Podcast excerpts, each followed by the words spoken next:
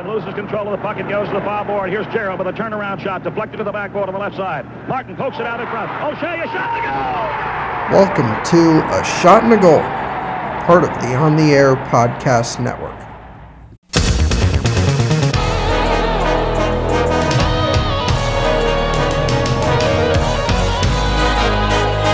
Hi, everyone, and welcome to episode 21 of A Shot and a Goal, a podcast about hockey broadcasters.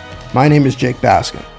While I'm still waiting for sports to return, or more accurately, sports that I call to return, who knows when that will happen, I've taken on a new passion project I've been thinking about for over a decade, but I've never actually devoted the time to until this point. That is, of course, filling out my family tree. Now, the purpose of this, in my eyes, isn't to figure out what historical figures I may happen to be related to from the old country. I would doubt that I have those. It's more to fill some holes of who I might be related to a little closer to my age. I haven't got too far in this yet, but I'm having a lot of fun finally putting this together. The National Women's Soccer League came back this past weekend, marking the return of American team sports to our TV airwaves. I didn't watch it on account of I'm not really a soccer fan to begin with although I do enjoy calling it, but I'm glad to see the soccer fans I am friends with so excited, especially the women's soccer fans. And that, plus the return of various individual sports in North America, hopefully gives an indication the return of the Big Four will go as smoothly as it possibly can. The play by play announcers I feel the most sorry for because of this pandemic, outside, of course, of the ones who lost their jobs or had their teams fold, are minor league announcers. Not only do they not get to finish, or in baseball's case, start their seasons, there aren't nearly as many fans clamoring for their return. And when they come back, some teams might be in major financial trouble.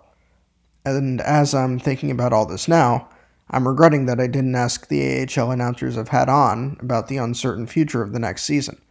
A lot of teams are owned by their NHL affiliate, so I don't think they'll go under, but I worry about the people in the profession I want to enter and what the future holds for especially young people who want to enter this business. On that note, we do have an American Hockey League announcer on today's podcast. Nick Hart has been the voice of the Wilkes-Barre Scranton Penguins, the affiliate of the Pittsburgh Penguins, since 2018. Before that, he spent three years with the team as their color commentator.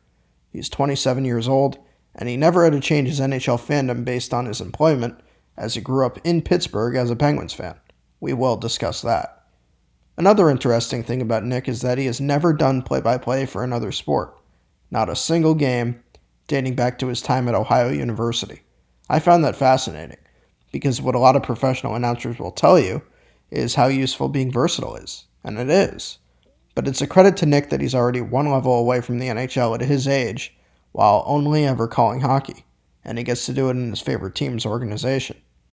I love getting stories from veterans in the business and they are primarily the better storytellers because they've seen a lot more. But I really love hearing from the up and comers, the announcers who haven't quite reached the NHL level but are very hungry to do so. And I feel I can relate to them as a fellow millennial who wants to do hockey play by play for a living. And if you're listening to this and want to do the same thing, Nick and people like him are great to take advice from because you're able to see yourselves in them and you're able to follow their careers as they advance. Those are really the types of connections I want to make with this podcast. This is Nick Hart from the Wilkes-Barre Scranton Penguins on episode 21 of Shot and a Goal. And it's Adam Johnson with a chance to give the Penguins the victory here in Hartford. All alone, one on one against Tuska. Johnson cuts to the left, gives a stick kick, and scores! Steps it five hole. Adam Johnson scores on the penalty shot in overtime, and the Penguins win Hi, and welcome to episode 21 of A Shot and a Goal, part of the On the Air Podcast Network. I'm Jake Baskin. Our next guest, our third AHL guest from the Wilkes-Barre Scranton Penguins, lover of spoonerisms, Nick Hart. How's it going, Nick? It's going great, Jake. It's a it's a pleasure to hop on here and talk with you. I'm just, you know, kicking back and trying to enjoy isolation as much as I can right now. Wish I'd be calling some playoff hockey games, but as we all know, that's not in the cards for the American Hockey League right now. So I'm just trying to make the best of the situation. So what are you doing to keep yourself busy? Oh, geez. I mean, obviously, there are the, I guess, uh, obvious answers that people love to give. A lot of Netflix, a lot of Amazon Prime Video, a lot of Hulu, catching up on a bunch of stuff that, uh, you know, had been piling up in the queue for months and months on end. It's it's funny. Before this all started, I was talking with a bunch of people in the office, and I was saying like, man, oh man, I wish we could somehow convince you know Hollywood and the content creators just cool it for a couple months so that I could catch up on everything without new stuff coming out. And then this happened. This wasn't exactly what I had in mind, but the queue is getting much shorter. Um, but other than that, the, the normal answer that a lot of people give watching a lot of TV, I mean, um, trying to stay busy uh, with work and things like that. We haven't completely shut down with the Wilkes-Barre Scranton Penguins, so we're trying to come up with our own content, things like that. I'm preparing for the NHL draft, for that matter, too. Whenever that comes around, I always like to know as much as I can about the potential prospects before they either uh, get drafted by Pittsburgh and will be coming into our pipeline, or maybe we'll be drafted by Washington or Philadelphia, and we'll be seeing lots of them with Hershey and Lehigh Valley a couple of years down the road. So I always like to do my due diligence before that. There's always media guide projects and things like that. I'm trying not to gain upwards of 20 or 30 pounds during this uh, stoppage as well. So enough to certainly keep me busy. I'm not bored, that's for sure. When did you decide you wanted to be a play-by-play guy? Um, it was uh, I don't know what it would be a lot of uh, the the normal answers that you get whenever you ask people that question. I feel like it happened for me a lot later than a lot of other people. Um, this is sort of the long-winded, uh, or I guess I'll try and keep it brief, uh, origin story, if you will, of, of Nick Hart, the broadcaster. Um, I went to Ohio University, uh, the esteemed uh, Scripps School of Journalism, right there, and what I found, a lot of my colleagues there and fellow students there at school they were using their four years at school to try and figure out do I want to do print media or do I want to do broadcast media? For me, I didn't care. I didn't care if I was in print or online. I didn't care if I was on camera. I knew that I had to be in sports though.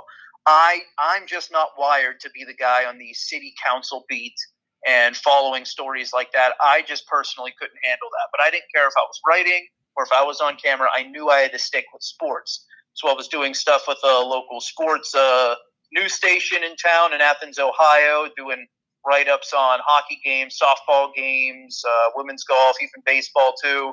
You know, chipping in here and there. And then by the time my senior year rolled around, I didn't have as much on camera experience as I would have liked at the time. And guys that were calling games, play by play in color for the Ohio University hockey team, they both graduated. So they had an opening in both positions. So I threw my hat in the ring and said, you know what? I think this would be a, a great opportunity for me to get on camera. I'll be your color guy because I've covered the team the past two years. I know all the guys on the team. I have a good rapport with the coach. I think I'd be a really good color guy. So I sort of went through the interview process. We had sort of a, a mock tryout, sort of uh, calling a pre-taped game, and then they offered me the play-by-play position, not the color position. But I certainly wasn't going to turn it down. And about one period into doing play by play in that sort of setting, I was hooked. And I was like, this would be really, really cool to do um, as a profession. Was hockey always the goal for you? Um, I grew up a huge hockey fan. Um, I've known the game since before my memory can even go back. Um, I had a stick in my hand when I was in diapers, going to uh, Pittsburgh Penguins games since before I can remember. One of my earliest memories as a kid is the Pittsburgh Penguins tying the Winnipeg Jets and me crying, crying in the stands. My parents trying to usher me out of the building, but I was inconsolable crying because Pittsburgh had tied. They didn't lose, they tied the Winnipeg Jets. So hockey has always been my favorite sport. Um, always played it, always watched it, could never consume enough hockey, whether it was watching it on TV, not just Pittsburgh, but any team I could get my eyes on, but also going down Wikipedia wormholes and things like that, um, doing as much research as I could. But, you know, when you got to college and you were, like I said before, I knew I wanted to be in sports. I didn't want to necessarily uh, marry myself to hockey. I didn't want to put myself into that box, even though it was certainly the sport I knew the most about and that I was most passionate about. I didn't want to put myself in that box and sort of limit my opportunities um, after college. So, like I said before, I was co- covering golf and softball and baseball, things uh, things like that, just to sort of you know broaden the resume. It just so happened that I stumbled into that position with the Ohio uh, hockey team and um, whenever I was applying for jobs outside of college, I was always trying to keep an eye on hockey markets. Not necessarily NHL hockey markets, but I was sending resumes to Anchorage, Alaska because they had an NAHL team there, or Sioux Falls, South Dakota because they have the USHL team there. Somewhere where I'd be able to sink my teeth into hockey if I wasn't necessarily a broadcaster, but on the local news or something like that, being a sports reporter in that capacity, or once again writing for a newspaper. I was very calculated about where I was sending my resume. I sent it out a ton, but trying to keep it in hockey markets because ultimately, as much as I said I wanted to spread my wings and branch out a little bit more, hockey has always been what I've been the most passionate about. And I can't imagine, and especially now that I've been involved in the American Hockey League for five years, can't imagine uh, a world where I'm not working in hockey there are a lot of NHL broadcasters from the various public universities of Ohio.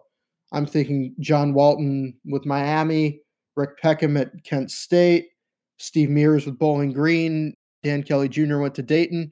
So, how did Ohio University help you get prepared for your career? Oof, it, it prepared me a ton. Um, not only was it an absolute blast to, to go to Athens from a, a social standpoint, you're never going to run out of things to do, even though it's a small town. Um, I met some, you know, friends for life, all that stuff you always hear about college. I enjoyed it so greatly. But the people that they have running the Scripps school are um, top notch. There's a lot of different ways to get involved in journalism, broadcasting, things like that. The the student run newspaper, the Post, is you know top of the pops when it comes to student newspapers in, in college. Um, I was working. I mentioned this before that that news station that I was working for it was a WOUB based out of Athens, and even though I don't think they're technically affiliated with the school, it's mostly student labor and things like that. So you can get opportunities there. And then the people that were running the hockey games weren't with WOUB, they were with a completely different AVW production. So they were doing their own thing, creating content. There were tons of opportunities to get your experience. And when you're going into a broadcasting or journalistic field, you can go to class as much as you want, and that's great. You can learn. But the best way to do it is in practice, actually getting your hands dirty, doing those kind of things, one man banding a, a news story or getting yourself in front of a microphone, calling a game, even if it's just for your own tape and not for any listeners. There's so many different ways in Athens for you know aspiring journalists or broadcasters to do that. I tried to seize those opportunities the best I could. Who are the biggest influences on your career? Oh boy. Um, well, I guess uh, where I'm where I'm trending now is a, as a broadcaster um, in in the game of hockey. I think um, you know Doc Emrick is obviously he's as good as it gets. Just the the fluidity with which he he brings the action every single night, but then the the way he's able to diversify his vocabulary and not sound repetitive at all is uh, truly mesmerizing. And you can try and implement that as much as you want. And I have tried to do that, but you're never going to be on the same level as Doc, but he's just a natural influence. And then to that to that same point, um, Mike Lange and Phil Bourque, the radio broadcast team for the Pittsburgh Penguins, who I grew up listening to a ton. Uh, Mike Lange, the Hall of Famer, obviously he's you know fantastic play by play, but then the way Phil Bourque always knows how to chime in with. Uh, either brilliant hockey analysis as someone who's won multiple Stanley Cups as a professional, but also say something witty and charming. Maybe he can alleviate the situation, or he, maybe he can amp up the intensity in a great moment. Even though he's the color guy, and I'm now doing play-by-play uh, in the American Hockey League, I always think uh, back to those three guys as as huge influences on on what I do. But it's not just them. You know, anytime I'm uh, listening to or watching an NHL game now, at this point, I'm I sort of have an, an analyst's ear, if you will, and I hear something, I'm like, "Ooh, that was that was pretty good. And I'll sort of make a mental note like, oh, I like how they did that, or oh, maybe I wasn't so much a fan of that, but I see what they were going for. Maybe if I did it like this, you know, I, I don't let it overtake the way I, I view the game. I'm still uh, trying to be a little bit of a fan when I'm watching those games, but I can't escape the analytical ear. So those are the top three for me: Doc Emrick, Mike Lange, and Phil Bourque. Um, but you know, there's always your your Brian Burkes and guys like that where you hear them, you're like, oh yeah, that was pretty good, and you try and make a mental note and stash it for yourself for later. or Brendan Burke. Yeah, yeah, yeah, yeah. Sorry, I was going to say big difference between those two. Oh goodness, huge difference, huge difference in uh, tenure and, and haircuts. yes, that is true. I'm an Islander fan, so I get to listen to a lot of Brendan oh, Burke. Lucky, lucky you. Yeah, he's he's great. Berkey's awesome. How did you land with the baby pens? So, um, how this all kind of played out. So, once again, back to sort of the the Nick Hart origin story. I did that my senior year at Ohio University, doing the play by play for the Ohio hockey team. Put together a reel, but once again, I was just sending my resume everywhere, anywhere I could. Uh, try to keep it in hockey markets, but you know, newspaper, sports reporter in this town, or TV sports reporter in this town, or play by play broadcaster for this junior hockey team, play by play broadcaster for this minor league hockey team. I was just sending that thing anywhere. Um, I had a few nibbles, but no real bites. And it got to the point in the summer after I graduated, it had gone on so long where I'm kind of looking around and the season's about to kick up, and I'm like, oh boy, like um, I might, uh, I might have to, you know, just get a job at the Verizon kiosk at the mall or something to have some disposable income before I can actually nail down whatever my career job is going to be. And right when I was sort of uh, given those considerations, I, I, ran into Jason Botterill, who was then the assistant general manager for the Pittsburgh Penguins. You now know him as the uh, general manager of the Buffalo Sabres. Ran into him um, downtown Pittsburgh, lunch one day. I had known Botsy before from uh, my time as an intern with the Pittsburgh Penguins when I was doing stuff with Pens Radio 24 7. Um, and, you know, he talked to me and he said, you know, hey, if you ever need anything, just uh, just let me know. You know, just let me know. I'd, I'd be happy to help you out. I think he's just being nice. You know, thank you very much, Mr. Botterill, blah, blah, blah. Lo and behold, uh, it was like a week later or something like that. He called me. He said, hey, uh, do you have a job yet? No, no, I don't. Uh, would you be interested in something in Wilkes-Barre? Yeah, yeah, I would be. and he basically told me, all right, well, there's a couple of dominoes that would have to fall um, for a certain position to open up. But he said, if the dominoes do fall that way, I can get you an interview. And, you know, I thanked him, and lo and behold, all of those dominoes ended up falling. This person got hired by that team, and that person got replaced by this person, but then that person could be replaced by a different person because they had been hired by another team. All of the dominoes fell a certain way that there was an opening in media relations. I interviewed for the position. I ultimately got the position, and right out of the gate, uh, they sort of uh, the management of the team and my bosses and things like that, they sort of told me they tempered my expectations on the opportunities that would have two broadcasts. Like, hey, you're mainly doing the media relations for us. We know you have broadcast experience. We know you have broadcast aspirations. But, um, you know, Mike O'Brien, who at, the time was the play by play guy, he's our broadcaster. And we might get you some games here and there um, as a color guy, but we can't promise you anything. And I was like, totally fine. You know, just want to get my foot in the door. That's great. I did a couple of games of color with Mike, and then after a month into the season, Jeff Barrett, our CEO, came up to me and he said, "Hey, are you uh, comfortable with going on the road and calling games?" Once again, I was like, "Yes, absolutely, I am." And then I've called pretty much every game with the Wilkes-Barre Scranton Penguins, either color commentary or play-by-play, ever since the past uh, five years. Did you play as a kid? Oh yeah, I, I played a ton. I, I was playing every single weekend and weeknight. God bless my parents, my mom and dad, trying to figure out ways to, to get me to practice while my younger sisters were trying to go to soccer and basketball and things like that too. Um, once again, memories of a young child. There was a, a certain exit in, in Pittsburgh because where I played uh, was out in Washington, PA, which is about a 30 minute drive from where we lived. And um, my dad would leave downtown Pittsburgh from work. My mom would leave our house, and they would have to do a handoff at an exit on the highway, sort of the, the midway point between our house and the rink that we were trying to go to in Washington, PA. Um, and every practice night, my mom would take me out to the exit. We'd wait, we'd pull over to the curb. My dad would get there, I'd hop in his car, and then he'd take me to hockey practice. And then as I grew up, I'm playing high school hockey, amateur hockey. I was playing, you know, a ton, so much. And a part of the reason I went to Ohio University too was uh, not only for the great journalism school, but you know, I knew that they had a very prestigious club hockey team. I knew I wanted to play hockey. I didn't want to stop playing. Um, but I ended up biting off way more than I could chew because I didn't realize how good good club hockey teams were. I showed up to tryouts and everyone else there was a 21 year old freshman. Everyone had played in the USHL or NAHL, and they just opted to play, you know, uh, for a high end club hockey team instead of going NCAA Division three. We were going through warm ups and tryouts, and it was like, oh boy, I do not belong here. So that was the unceremonious end to my playing career. What was the process behind you getting the play by play job with the Baby Pens? Um, so, like I said before, Mike O'Brien was the play by play broadcaster when I got there um, uh, five years ago. Um, and he ended up being a fantastic a mentor and friend to me during the, the three years that we called games together. Him and the play by play chair, me in the, the color seat. We were one of the, the few traveling two man booths in the American Hockey League who had play by play in color at every single game, home and road.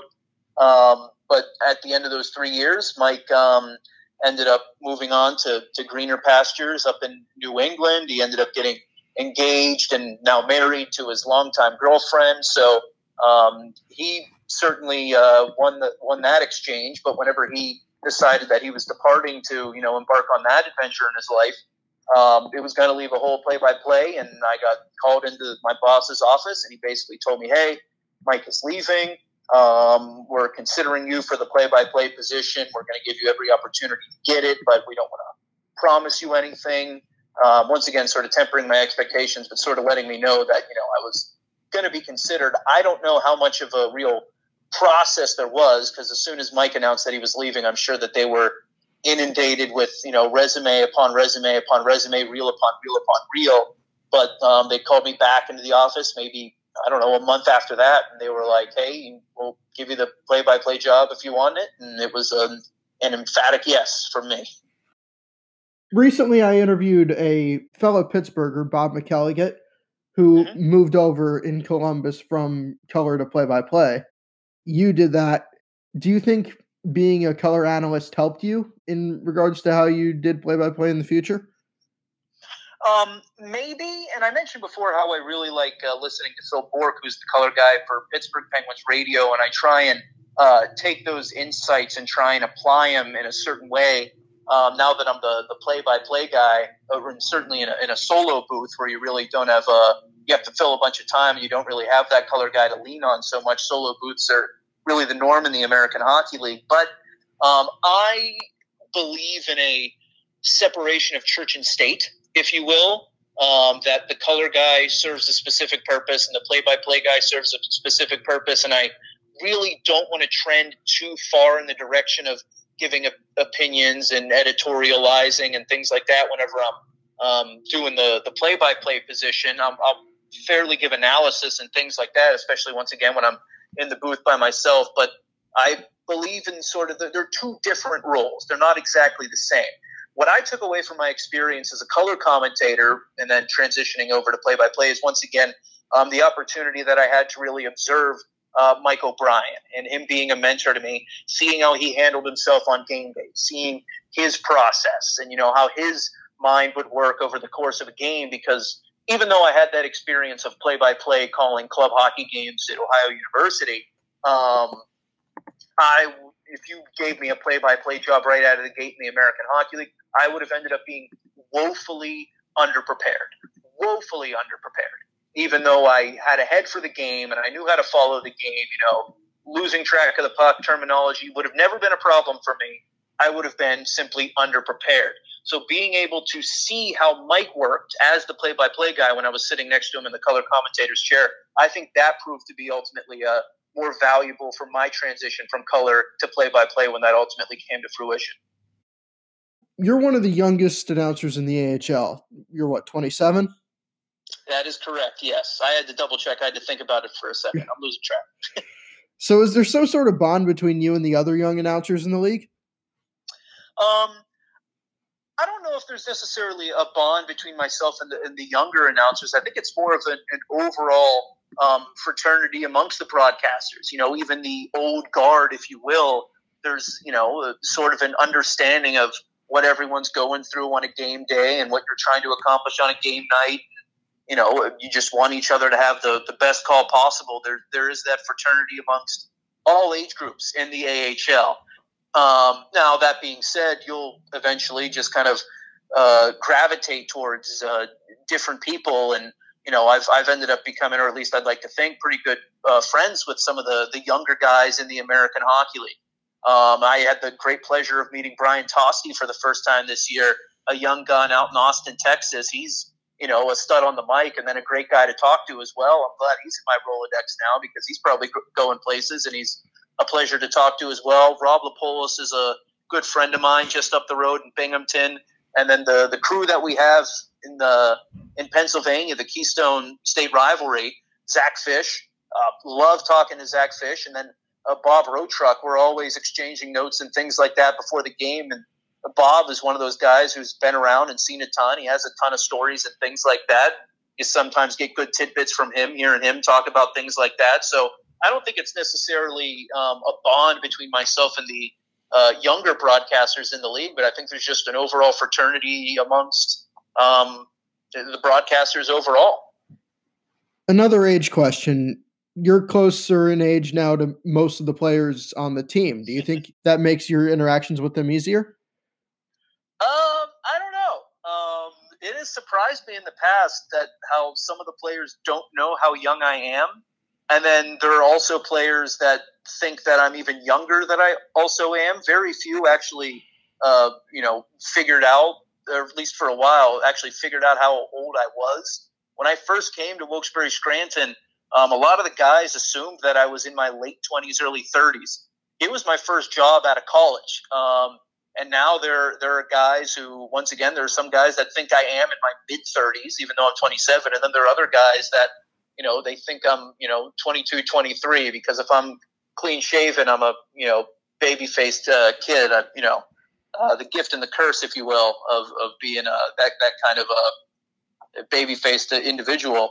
Um, but I, I, don't know if it makes it better or worse. I think it just kind of depends on the guy. Um, there are some guys who you just hit it off with automatically. You have similar interests away from the rink, and some of those guys are also young like me. And then some of those other guys are, you know, five years older than me, six years older than me. They've played the game a lot longer. I think it you know, like anyone finding friendships anywhere in the world, whether it's, you know, meeting people at the office where you work or running into people at a bar or something like that. Sometimes you just hit it off with certain people. I don't know if there's a, you know, an added benefit to me being a, a younger broadcaster that could relate to the younger players, or maybe a player would prefer to talk to an older guy that's been around and seen more and is, you know, more polished in his interviews and things like that, or maybe they don't really care either way. I, I really don't know. I think it just depends on a player by player basis, if you will. I'm 23. I just finished my first year with the Northeast Sports Network, which covers D3 athletics up in New England.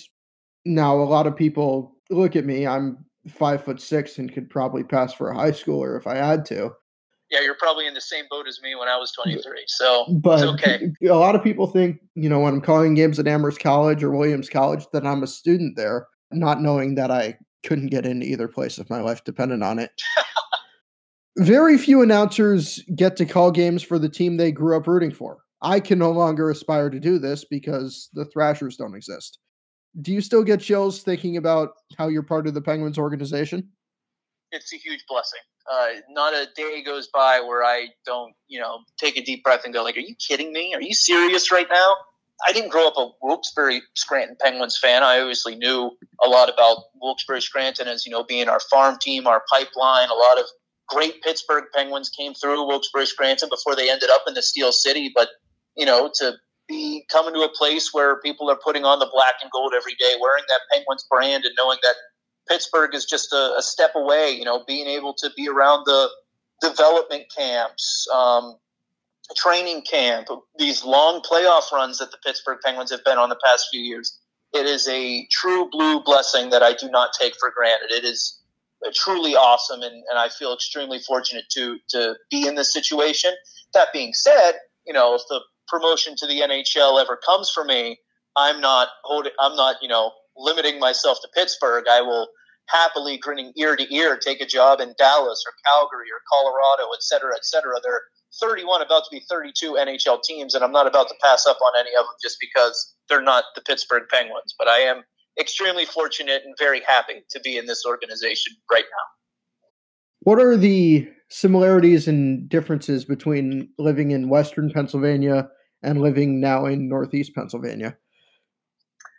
Uh, that's a that's a good question. Um, we're in a unique area here in, in northeastern Pennsylvania where you're certainly removed from from Pittsburgh and you're you know short drive but far enough away from Philadelphia that you don't really have like Philadelphia vibes. You're geographically closest to New York City if there was no traffic at all, which there never is. But if there was no traffic at all, you get to New York City faster than you get to Philadelphia here. So you're sort of trapped between these three uh, much bigger cities with very defined cultures, and it sort of bleeds into all of them. But northeastern Pennsylvania, for the most part, is very proud of being northeastern Pennsylvania. So, in a certain sense, I feel a similarity to Pittsburgh, not necessarily in what's around or how people carry themselves or how people talk, but it's very provincial.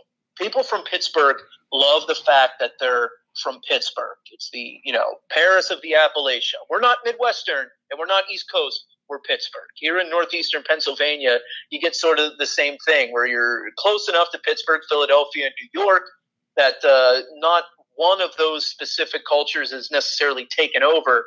It's sort of bled through, and everyone kind of feels like, hey, we're our own thing here. They're, you know, proud of the, the coal mining past that, that comes through this area. Everyone's sort of uh, banding together around their local sports teams, the the Penguins or the the Rail Riders when it comes to minor league baseball. You know, there's a uniqueness to the area which is sometimes very different than what I grew up with, but then at the same time, it's the same. The the way people carry themselves and how they feel about their area is very similar, and I can relate to that even if my provincialness doesn't necessarily uh, draw me towards northeastern Pennsylvania. It brings me back to southwestern PA, but I, I understand where they're coming from, if that makes sense. So you're saying no one in Wilkes-Barre is going to boo Santa Claus?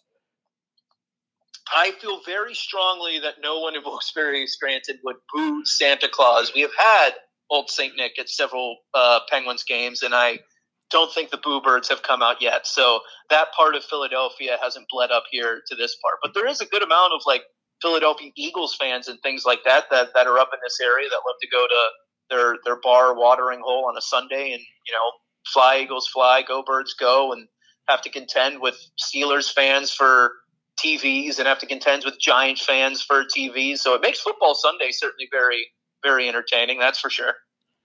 How much contact do you have with Steve Mears, Mike Lange, Josh Getzoff, the guys from the big club? Uh, during the course of the season, not much. Um, and that's just because all of us are, you know, we're focused on doing our own thing right now. We all have you know, a million different chores and things to get through just to allow us to, to call the game in the first place. You know, there's a lot more that goes into it, you know, more than anyone that, you know, you don't just show up, call the game and then leave and then call it a day. There's a lot more that goes into it. Um, but where you really get to get to talk to those guys or those events like, um, you know, the playoffs if we're eliminated and Pittsburgh still going or training camp development camp. You get a lot of you know time to talk to those guys and pick their brain about different things. Of course, they want to ask me how you know certain prospects were doing because they couldn't get the chance to watch a lot of American Hockey League games when they're calling 82 NHL games over the course of the year. You know, I want to you know be in their shoes with either the Penguins or a different NHL team someday. So you're picking their brain on things like that, sort of observing, you know, how they're carrying themselves, what they're doing, what what works for them. Um, in the in the off seasons where you get a lot more FaceTime with them, and then every now and then here and there during the season, you know, Josh Getzoff will, will give me a call and we'll talk about prospects so we can get kind of a an update on what's going on down here. Same thing with Phil Bourque occasionally is like, hey, you know, I heard uh, Casey DeSmith has some distant relation to the Montreal Canadiens. What's that all about? He'll text me and I'll be like, oh, well, actually, it was his uh, uh, grandfather on his dad's side, you know, played forward for the Montreal Canadiens in the, you know, 40s or something like that. You know, so there's occasionally we'll pop in and check in on each other during the season, but we're really more go, go, go worried about our own stuff. But it's in the summer, once again, those events, uh, training camp, development camp, the, the rookie showcase that we have in Buffalo usually every year, where you really get to talk to those guys and, you know, talk to them personally too, not just about hockey stuff and things like that. Besides broadcasting, what do you do with the team?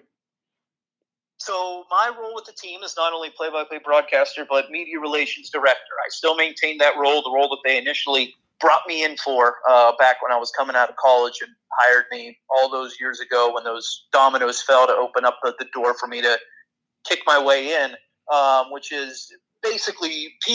Um, I'm, I'm responsible for the maintaining and upkeep of all of our statistics, our team bios and stats, our media guide, which you know is updated feverishly and added to during the off season, which I guess we're in now at this point. I got to start putting together a bunch of new uh, updates for the media guide for next season. Thanks for the reminder, Jake. Um, but you know, putting together game notes for game nights, things like that. That all comes from me and my department. I get a little bit of help from interns, but we're churning out game notes for every single one of our home games, rosters, stats, you know, who's hot, who's not, storylines coming into the game, different things like that. Um, I'm responsible for getting the, the media, all of the interviews that they need. We're in a position um, in Wilkes-Barre Scranton where we're pretty well covered by two different print media outlets in the area, the Times Leader and the Citizens Voice, making sure those beat reporters get their interviews after practice and after games. Same thing with uh, TV reporters that stop by usually once a week to talk to the players and the coaches. I'm in an extremely fortunate position that the whole time I've been here, Mike Sullivan, Clark Donatelli, and now Mike Vellucci have all been very agreeable to, to media duties. I haven't had to, you know, drag anyone out to get in front of cameras or things like that. They've all been very agreeable and made my life very easy in that regard. And you know, that, that's just sort of a peek into it. I create a lot of content for our website, our game program that gets handed out for free at every single one of our home games. I'm writing all the stories and creating the content for that. Once again, with a, a little assist to my interns that come uh, come through throughout the course of a season. And yeah, that is the long and short of the the media relations side of things that you know I got to take care of before I actually go on air for a given game night. So there's certainly plenty to keep me busy. Uh, once again, to all those listening out there, it's way more than just showing up, calling a game, and then going home and calling it a night. There's a lot that happens before and even after games that you know keep the that keep the hamster on the wheel. Besides hockey, what other sports have you called? I have never called in a formal capacity any other sport wow. other than hockey. Uh, which you know, as a kid, where I was, hockey's been my favorite sport, the sport I'm most passionate about. I've been very fortunate. Um, my interactions with other sports have largely been um, from a pundit standpoint. Once again, covering the Ohio softball team, women's golf, men's golf, baseball, things like that. Interviewing those people, talking to those people, making articles in that regard. Occasionally, you know, doing quick video hits where I give a little update on the team, what's going on, who they're playing this weekend. Oh, this uh, particular individual is having a really good time, or this particular individual has a cool story. Here's the tease for the article that's coming out, things like that. But in terms of actually calling a game that can be broadcast out to the world for whoever wants to consume it, only hockey for me at this point. I'm not 100% sure on this, but of the 21 guests thus far, I think you're the only one that applies to. And, and you know what? I totally believe that because once again, it was such a um, it happened so fast for me because once again, I didn't know I wanted to be a play-by-play broadcaster. I had no real aspirations to be a play-by-play broadcaster or color commentator until it was my senior year of college, and I just sort of ended up in that seat up in the the bird's nest at Bird Arena um, in Athens, Ohio, calling games for the Ohio hockey team. And I said, "Yeah, this could be pretty cool." I sent out my resume to all those places. Uh, once again, sports reporter for newspapers, sports reporters for TV, and then maybe I get lucky and get a broadcaster's job. And then that's exactly what happened with a hockey team that is with the organization that I grew up loving. So it happened so fast, so quick, and there wasn't really much of a chance for me to call many other sports. Last question. Not that I would be opposed to it, though. Sorry to interrupt. Not that I would be opposed to calling different sports and other games. I occasionally think about, you know, what would I be like calling a football game, basketball game, baseball game? Baseball would be the most difficult. That would be a grind. Yeah, I, I, have nothing but the most respect for the guys that can call a baseball game so eloquently as the best in the biz do. I think I called ten different sports this year, so uh, that. Look at you. Well, I'd love to just do hockey. I only did four hockey games this year, but I'll take what they give me. Absolutely, and it's one of those things. Like, hey, if you know, if my schedule somehow opened up, I mean, now would be the perfect time for me to try and call some different games, but there's no sports actually going on right now. Um, I would take the invitation. It would certainly be a, a, fun experience for me. And once again, build that resume, get different experience. But so far for me, from senior year of college to current, it's been nothing but sticks and pucks. Last question, and this is pretty open ended, but the AHL is a development league, and that goes for broadcasters too. So, how much do you allow yourself to think about calling NHL games, and what do you think that would be like? Um, I allow myself to think about it a whole heck of a lot um, because it's where I want to be. Now that I've gotten to this point where I said before, it has happened fast. I've been sort of fast tracked from that last year at OU to where I am now. But you know, I want to be calling games in the National Hockey League. You know, I've been fortunate enough uh, to this point to be sticking with the game that I grew up loving, grew up playing, growing up, growing up being so so passionate about that I see no point now in stopping. I want to get to the National Hockey League. I let myself think about it a lot, but it doesn't necessarily pervade into my day to day thinking, especially during the course of the season um, when I'm worried about, once again, getting those game notes out, making sure everything's set up for our game program, uh, you know, the online content. And then, of course, preparing for an actual broadcast. When I'm preparing for a game, I'm not thinking about, ooh, how great would this be if I was the broadcaster for the Anaheim Ducks? No, I'm thinking about, you know, how many you know power play goals this guy has for the Lehigh Valley Phantoms. You know, you're trying to stay in the right mindset, making sure you put yourself in the best position to have the best possible broadcast you can tonight or for whatever game is, is next. If it's a Wednesday and your next game is on Friday or something like that, you can't let yourself think too far into the future and you know neglect your your current duties and things like that. Let your current broadcast suffer. But you know, I my mentality has always been I want to make every single broadcast the best broadcast that I've had yet for myself and for the audience. I want to make every single broadcast the best one that it's been yet. And if I keep doing that, then the NHL would be a uh, natural step.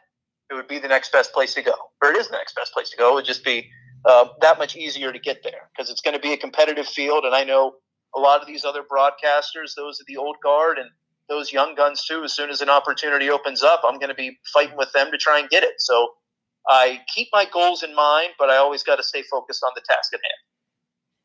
All right, Nick, I've taken up 40 minutes of your time. Thank you for coming really on. 40 minutes. Wow. Well, according to my phone, it's 40 minutes.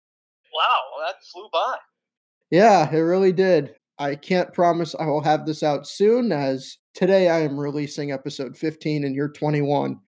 So I will hey, I will keep never you posted. bad to have things in the bank. I know all about that. Thank you for coming on once again. It's been an absolute pleasure, Jake. Thanks talking to me. That was Nick Hart, broadcaster and manager of media relations for the Wilkes-Barre Scranton Penguins. Thanks to him for coming on, and apologies to Nick for the long delay in releasing the episode, which was recorded on May 21st. If there's one thing besides what I mentioned in the intro that's going to stick with me, it's this. I read an article in the Wilkes-Barre newspaper, The Citizen's Voice, that featured Nick and centered on all the play by play announcers in the AHL who graduated college in 2013 or later. So I was under the impression that the young broadcasters in the league had that kind of natural bond with each other because they all have the same goal and are trying to figure out their way in the AHL just like the players are. But what Nick said is that age doesn't matter. There's a fraternity among all AHL announcers just by being at that level. After the interview was over, I brought up the name Bob Kaiser, episode 19's guest, who is one of the older voices in the league. And Nick couldn't have been more complimentary of him, which, after I interviewed him, I'm not at all surprised. Broadcasters, no matter where they call games, no matter what sports they call, no matter how long they've been at their jobs, they love each other, and I really appreciate that. That'll do it for episode 21 of A Shot and a Goal. You can follow me on Twitter at JakeBaskinPXP. J A K E B A S K I N P X P. Or you can access the backlog of episodes at A Shot and a Goal. We're doing something a little different with episode 22, which comes out on Friday. I am interviewing Sebastian Goulet, who calls NHL and QMJHL games in French for TVA Sports. I always wanted a French or other foreign language announcer on the podcast, and Sebastian was quick to respond and gave me a really fun and informative interview. Now, the kicker here Sebastien has never done play by play of an NHL game on site. That might make him a little more used to what's going to happen after the league starts back up in a month. After that, we have Ryan Holt and Chuck Kaiton, plus many more to come after that. See you Friday.